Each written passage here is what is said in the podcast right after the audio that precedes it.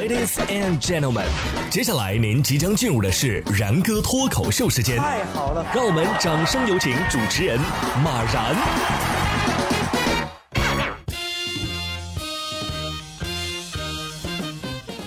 然哥说新闻，新闻脱口秀，各位听众大家好，我是然哥。不知道正在听节目的你啊，过年的时候被催婚了吗？春节期间的那个情人节又是怎么过的呢？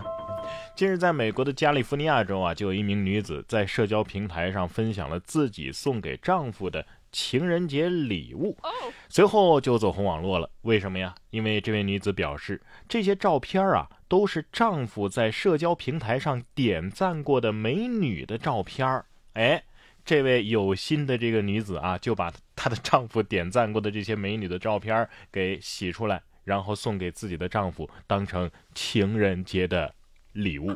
丈夫收到礼物之后表示，我很喜欢。这个送礼物嘛，这个也没毛病啊。礼物是什么东西啊？肯定是要投其所好嘛。这丈夫的内心的喜悦跟表面上的喜悦是不是达到了空前的一致啊？就是不知道当天晚上的搓衣板好不好贵。新的一年啊，有的人是满怀希望，但是有的人呢，哎，一开年就认命了。二月九号，内蒙古第一次点燃鞭炮的时候，没想到发生了意外，鞭炮啊直接掉到雪地里了。这小伙子不服气啊，说这是送穷送穷啊，这这鞭炮是送穷的意思啊，一定要把穷给送走。于是随后进行了第二次燃放，鞭炮呢这回正常飞出去了，可是穷依然还在，因为小伙子在自家的门口捡到了捆绑在鞭炮上的那个穷字。本以为穷上天了，没想到是穷到家了，是吧？你第二次别写穷了呀，你写个富不就得了吗？所以说呀，别做这种高危测试，很容易伤害到本来就不坚强的自己。运气这个东西啊，真的是很难说得清楚。你看近日啊，泰国就有一位卡车司机叫蒙提安，在市场上购买了一些海螺，打算呢和家人一起品尝。而他的儿子在吃海螺的时候呢，吃出了一颗直径大约是硬币大小的橙色的珠子，后来被鉴定为啊，这就是美乐珍珠。美乐珍珠又叫龙珠，是无法人工养殖产出的，而其中橙色是最为稀有的。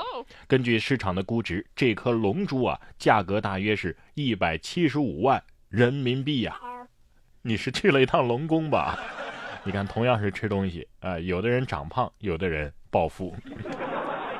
而运气不好的是什么样子呢？近日在安徽亳州啊，有一段监控记录了这么一幕：三个人坐在自己门口的池塘里钓鱼，结果呢，过来一个男子看他钓鱼。这男子刚站到木台上，木台瞬间就塌了，于是众人都掉在了水里边。当事人段先生称啊，钓鱼的这个是他朋友，池塘呢有一米深，呃，有点冷，但是受点轻伤没什么大碍。年轻人的崩溃往往就在这么一瞬间，你知道吗？可能是春节多吃了点，是吧？体重不一样了。同样是有惊无险啊！近日在这个美国的佛罗里达州，有一名七岁的小男孩在跟朋友玩捉迷藏的时候，躲进了一个垃圾桶。这垃圾处理工人赶来收垃圾的时候呢，哎，没发现这桶里有个男孩，就把他呀倒进了垃圾车。所幸这小男孩从垃圾箱里边翻滚出来的时候，被司机及时的看到，才有惊无险。所以你永远想不到捉迷藏会躲到什么地方呢？小男孩心想，我当时是害怕极了，这要是被收走了，可就真就捉迷藏界的王者了，你知道吗？这这这肯定是这个小男孩的童年阴影没跑了，是吧？而这位小女孩的童年呢，则是给她的小姨啊，可能造成了一定的阴影。二月十三号，山东淄博，齐女士带着女儿回娘家拜年的时候，孩子的小姨对女儿说呀：“哎，磕头拜年，磕一个我给一百。”这外甥女儿听后啊，赶紧把这头磕出了一个无极变速，直磕到小姨腿软啊，急忙把小外甥女儿给扶起来。小姨收到的压岁钱全给小外甥女儿磕回去了，是吧？这小姨心想，你头疼不疼啊？你头不疼，反正我我我心心疼。经此一战，这可能是小姨最后一次给孩子压岁钱了。对于小孩来说呀，钱不钱的可能没什么概念，但是我们做家长的给孩子带来的这个文化的影响却是潜移默化的。江苏常州有一位刘立坚就坚持了四年，每天给孩子做诗词早餐。孩子原本不爱吃早餐嘛，他就把孩子喜欢的诗词搬到了餐桌上，根据古诗的内容来设计早餐的摆盘。每天早上四点半就起床准备早餐。现在呢，孩子在写作方面啊是屡屡获奖，他自己呢也报了一个国画班啊，而且定下了要做满一千份诗词早餐的目标。不爱吃早餐，但是喜欢诗词，还有这样的孩子啊！这这，反正我是刚好相反，喜欢吃，但是不喜欢学习，是吧？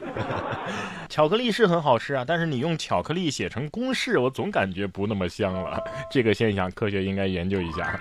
同样是把吃的，特别是巧克力，做出花样来的，还有这位三十六岁的苏州小伙子韩磊。哎，等会儿三十六岁了还是小伙子，那我岂不是还是少年？这位韩先生啊，从事巧克力翻糖工艺研发已经有二十年的时间了。近年来啊，他在国际比赛当中是屡屡斩获大奖，杀手锏就是中国元素。他从中国的传统文化当中啊，汲取了很多的灵感，并在舶来的巧克力工艺当中融入到了刺绣啊、捏塑啊、剪纸啊等等多种中国传统的技法进行创造，像什么青铜器呀、啊、绣花鞋呀、啊、青花瓷瓶等等造型的，全都是巧克力做的。他希望用巧克力为载体，更好地向世界传播中华文化。我感觉这些巧克力要是摆在古玩摊上，能糊弄不少人。哈哈，反正不管怎么看，我都不能相信这些东西是巧克力，除非你给我吃一个。